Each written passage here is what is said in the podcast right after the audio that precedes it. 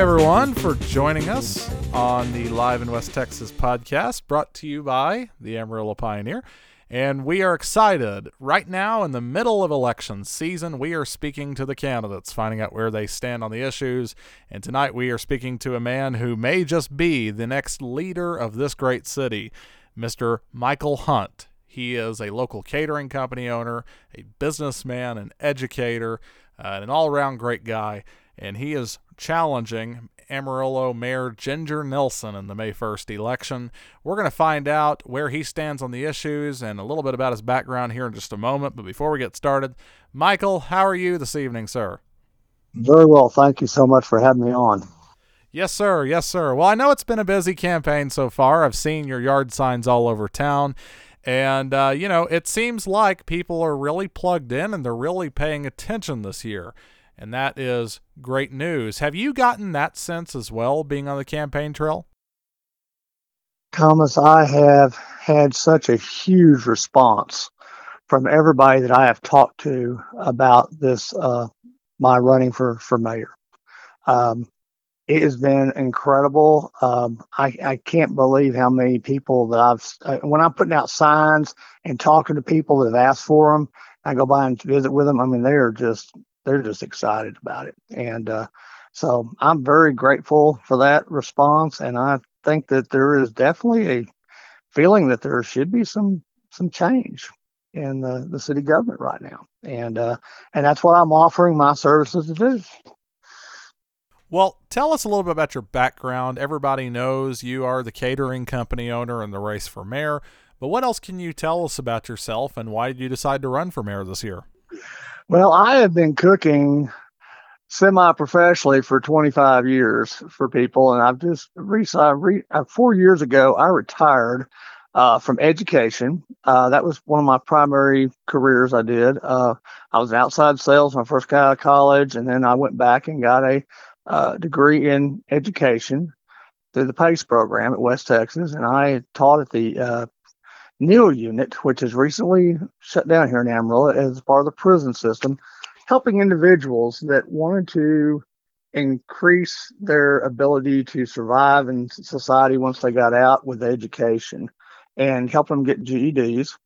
And then I spent four years at, at in with Amarillo Independent School District. They recruited me out to uh, work on their uh, alternative education program, which was dealing with uh, kids kindergarten through fifth grade who were having difficulty in school and ended up getting suspended. And uh, me and a, a, partner, we worked with them and and tried to find out what was going on and try to keep them up to date on their schoolwork and keep them going and get them back into class as soon as we could.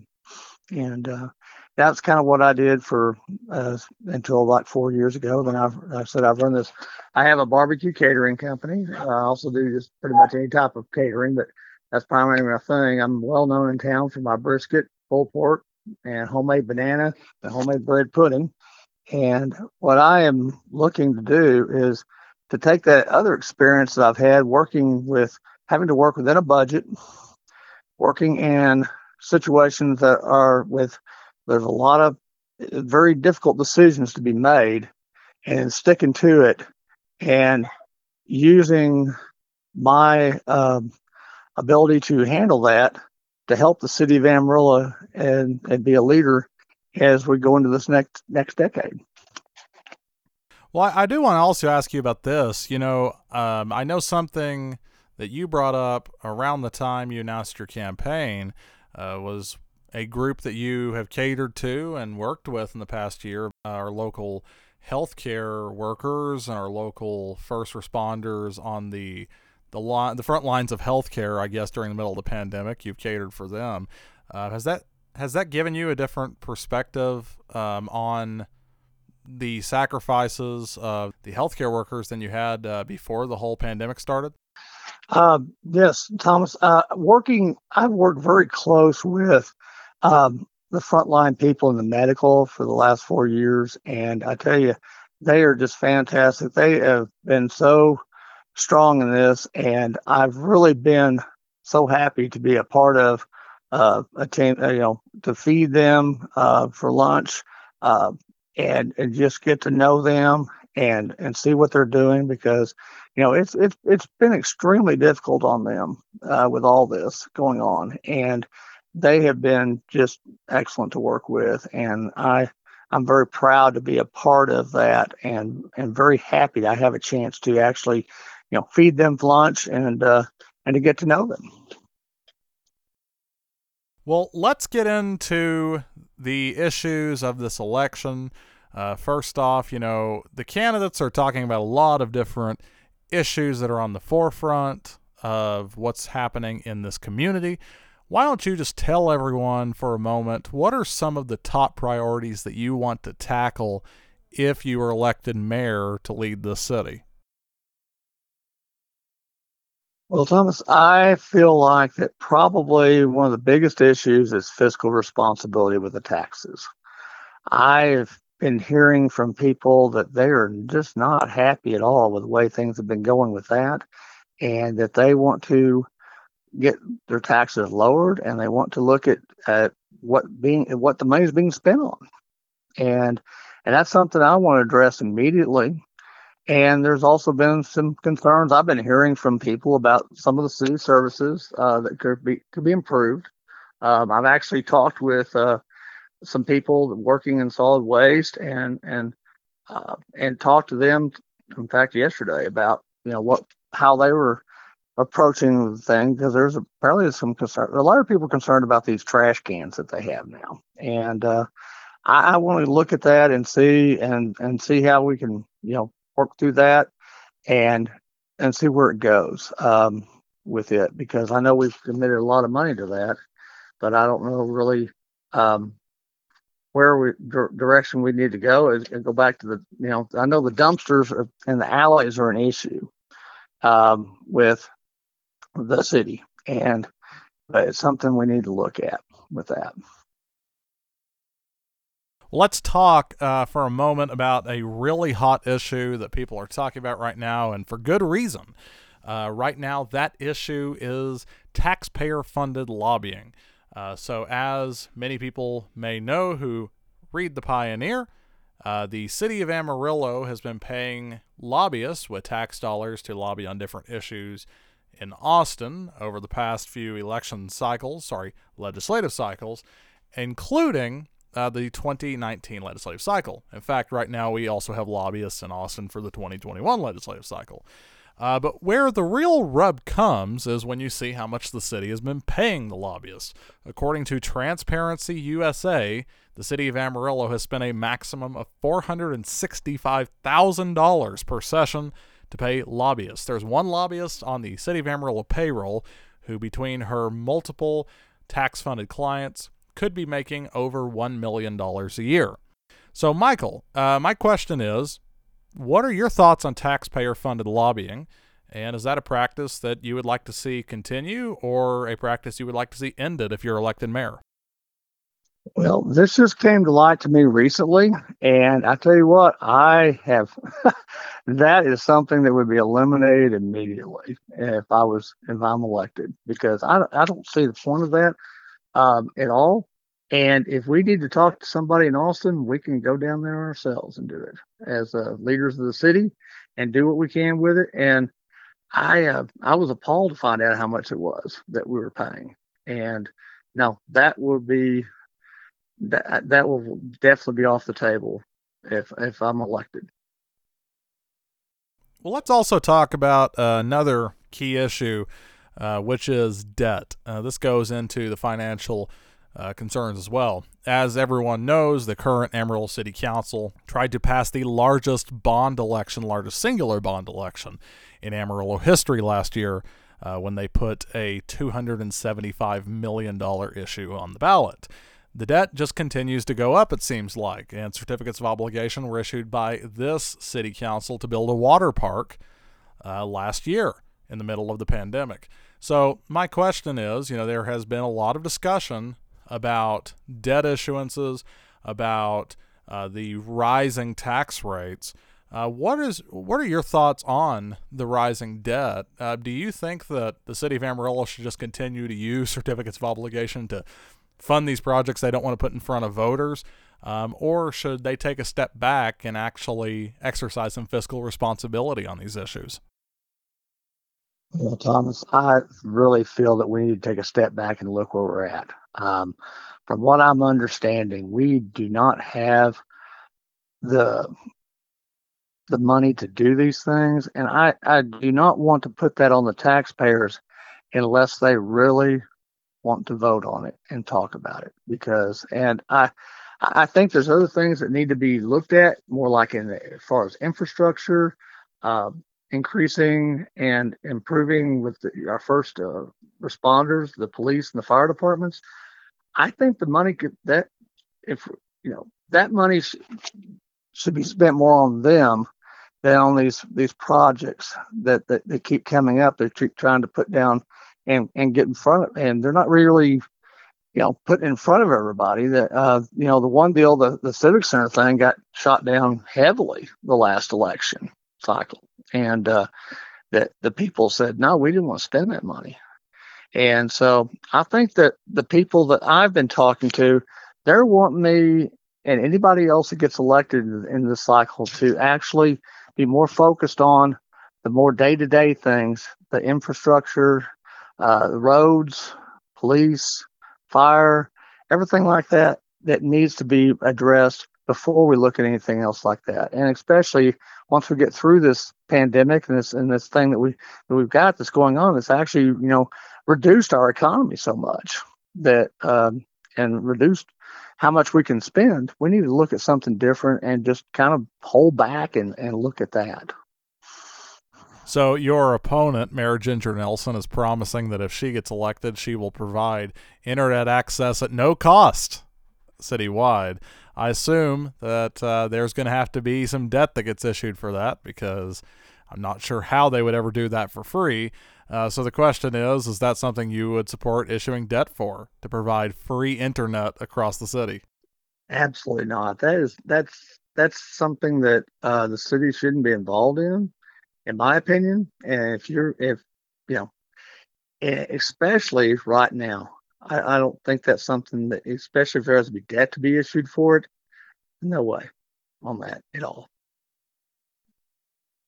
Well, I do want to uh, dig a little bit into the issue you mentioned, I think, a little while ago, and that is the trash collection. Now, there's a lot of questions right now about the trash collection in Amarillo, a lot of concerns about it. What do you think about the system right now, and uh, what do you want to do to improve the system on the city council?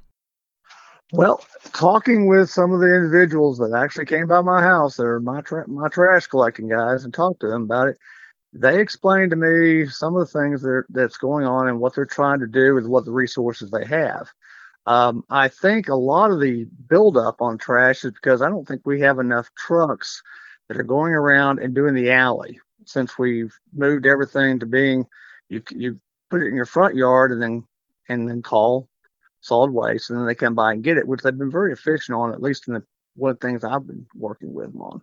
But apparently, there's still a lot of people putting trash in the alleys by the dumpsters that's not being picked up because I don't. They don't have enough resources, I think, to actually come by and get a lot of it. Um, from what I understand from talking with them, they've got three or four trucks that that's all they do. But for the whole city, that there may be needs some more to do with that. And um, that is really going to come down onto the the people, you know, just in the town that need to kind of realize where they need to do it, and I guess maybe they need more information out there to them to let them know how to handle the situation and what to do with it. And um, okay, um, okay. Well, let's uh, let's also discuss another major issue, and uh, this issue has to deal with the way that the current city government is comprised, the way it works for local citizens. And that is right now we have at large seats on the Amarillo City Council. Uh, there are no single member districts, which means if you live in a certain area of Amarillo, you don't have one dedicated representative for you. So, Mr. Hunt, you know, this is something that a lot of people have discussed uh, which is single member districts. Uh, of course, it looks like most of the challengers are for single member districts. It looks like most of the incumbents are, uh, shall we say, not being totally clear as to what their actual position is on the issue. In your case, is that something you would support, single member districts? Absolutely. I, I think that's some that's an idea that uh, that that needs to be addressed. And I, I feel like Amarillo would be better served if we did have people from um, different quadrants that that were elected by the people that live in those areas, and then maybe have an additional one or two, depending on what we look at, that are at large that are elected. But I I think that this is something that will be addressed immediately um, when um, we come into this next election afterwards. And I um, I've I've looked into it and I've I've looked at what uh, some other places are doing, and I think it could it would be a benefit to the city to have that, and I think the people would feel better represented that way. Uh, let's also talk about another issue dealing with the way elections are held in Amarillo, and that is the date of the elections. So, right now, elections in Amarillo are held in May of odd numbered years. We often have a pretty low turnout. Um, you know, some cycles it's been 8%. I think the highest I've heard it's been was 15%. Uh, so, it, you know, it's not a great turnout. But with that being said, certain cities, such as El Paso, uh, such as Lubbock in the, the past year. Other cities, many in South Texas, of course, are having their elections in November of even number years. So basically, what that means is you have the election for mayor and city council the same time that you pick your president, that you pick your governor and your congressman and everyone like that. So you might have, instead of a 12% turnout, you know, at best, you're going to probably have somewhere between a 30 and 50% turnout. And so, you know, it's a much larger population of voters who come out to vote. Uh, that idea of moving Amarillo's elections to come into line with many other cities in Texas that have figured out you get an increased voter turnout, more people participating when you move the election dates. Um, that movement in Amarillo has really gained momentum over the past two years and that is an issue a lot of challengers support this year. So I was wondering, uh, in your case, do you support moving the election dates uh, to even numbered years to coincide with the presidential and the governor elections in Texas? Absolutely, Thomas. I, I think that's kind of a no brainer. You hit on one of the big points about it that you will increase voter participation dramatically on the local uh, level that you know we were you know people don't really come out as much. And and for for these type of elections when it's just the city and um, you know Amarillo College and the school board they just don't come out as much. But if we have them then we will increase participation dramatically and it will also cut costs because we don't have to spend the money to have that election at an odd time. We can put it together with what we're doing on those even years and just have it all done at one time. The the only thing I have seen researching this that people had said that it watered down the uh, the local issues when they had it at the same time with the state and the national. But I don't really think that's I don't I don't think that's really a very valid uh, argument anymore. And uh, I I think that it really, if you have everybody doing it at the same time, it will, like I say, increase participation dramatically, and it would save money. So I I think it's kind of a no brainer really to do it. Yes, well, that's uh, no, that is a great point, and that is hopefully why we're going to have that discussion quite a bit more. Uh, one more final issue based topic I want to touch on uh, before we wrap this thing up is where you stand on the no kill shelter. Of course, I don't have to repeat to you the horrors that we have seen in animal management and welfare, uh, not just over the past four years, but really over the past decade. Um, and, you know, it's happened quite a bit over the past four years where everyone probably remembers in 2018 there was a pregnant dog that was euthanized while in labor. Uh, the city refused to accept responsibility for it and then later said, yes, they did do that and it was inappropriate, but the dog was a party to the biting, even though the dog didn't actually bite anyone. I, I wonder if the dog drove a getaway car, but you know that's that's neither here nor there. But you know you have you have uh, pet owners who their pet gets picked up uh, by animal control and the pet is euthanized while it has been uh, tagged for reclaim. You know, and so there's been a lot of issues that have been happening over the past few years. The mayor and city council, of course, have not addressed those issues. Now, uh, the city council, they're saying, "Oh, we'll reelect us and we're going to do something about it." Uh, that seems a little iffy to me. But where do you stand on the no kill shelter? Of course, for anyone who doesn't know, no kill means a 10% or less rate for dogs and cats that are euthanized when they come into the shelter. So, on that particular issue, this is something a lot of people have discussed over the past few years.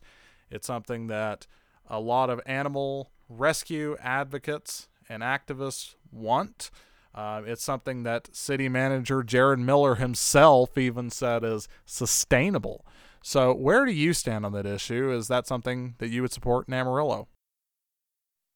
Well, Thomas, I am so biased about that. It's not funny. Well, I my uh, I have a nine-year-old schnauzer that we actually rescued um, from the, the shelter uh, when she was probably about a year old, and um, and we always from now on we've already decided we're going to bring all of our any more furry pet or furry children in the family is going to come from the, the shelter, and and we uh, I uh, am all for getting a no kill situation, and I've heard the same things you just mentioned, and I've looked into it from another perspective on and some research in places that have it and what they've done to do it, and I think that's something that really should have been addressed a long time ago, and uh, I. Um, I feel very strongly about that. That we we need to do what we can to get that done as soon as possible. So, for anyone listening to this who hasn't paid attention to the race so far, there are four candidates on the ballot this year for mayor. Um, it, you know, I think many pundits are kind of agreeing that the primary two candidates are the incumbent and Mr. Hunt. Uh, but election day is still a little ways to go. For anyone who's looking at the race, they're saying, I'm not really sure who to support yet. Uh, you know, it's just all kind of out in the open for me. I, I really don't know any of the candidates. I, I'm not sold on anyone. Why don't you give them your elevator pitch and tell them why you are the candidate that they need to vote for on May 1st? Okay. Thank you, Thomas. Yes. Um, I'll just tell you right now the reason I'm running is because I love Amarillo. This town has been wonderful for me um, since I came back about 32, 33 years ago. And I have just fallen in love with the place. Again, I grew up in Canyon, and uh, was like my second home growing up. And when I got to come back to it and to start my, you know, work career and be here, everybody's just been so wonderful. I really love the people, and I what I'm doing this for is to give back to the community what they've given to me no matter what your issues are, whatever your situation is, I'm looking at this as I'm there to serve you and be your mayor for all of Amarillo. And that's why I'm doing it, is to do that. And uh, I feel like that's not a direction we've been going the last four years or longer. And I just giving y'all a, a chance to change that direction if that's what you want. And I'm here to serve you. And I will put everything into it, just like I do my cooking. I will be just as just as enthusiastic about it and hard going because I really believe in Amarillo and I think I can make a difference. If somebody wants to find out more about you, where can they go to do that? Well, I have a, a place that's uh, Michael for Amarillo.com and also have a Facebook uh, page. And you can actually call me if you want to talk to me or text me. Text me is better but you can reach me 677 4543. If you want to discuss something or set up a meeting, I'd be happy to talk to you. And they can also call you for a yard sign, right? Absolutely, I would love. I have. I, I need. Get, I'm really trying to get some more out. Trying to get that done right now. So yes, if you want a yard sign, please just text me the address and I will bring it to you. Well, Michael Hunt, we appreciate you being with us. We'll be sure to have you on again before Election Day. But as we said, Election Day is May 1st.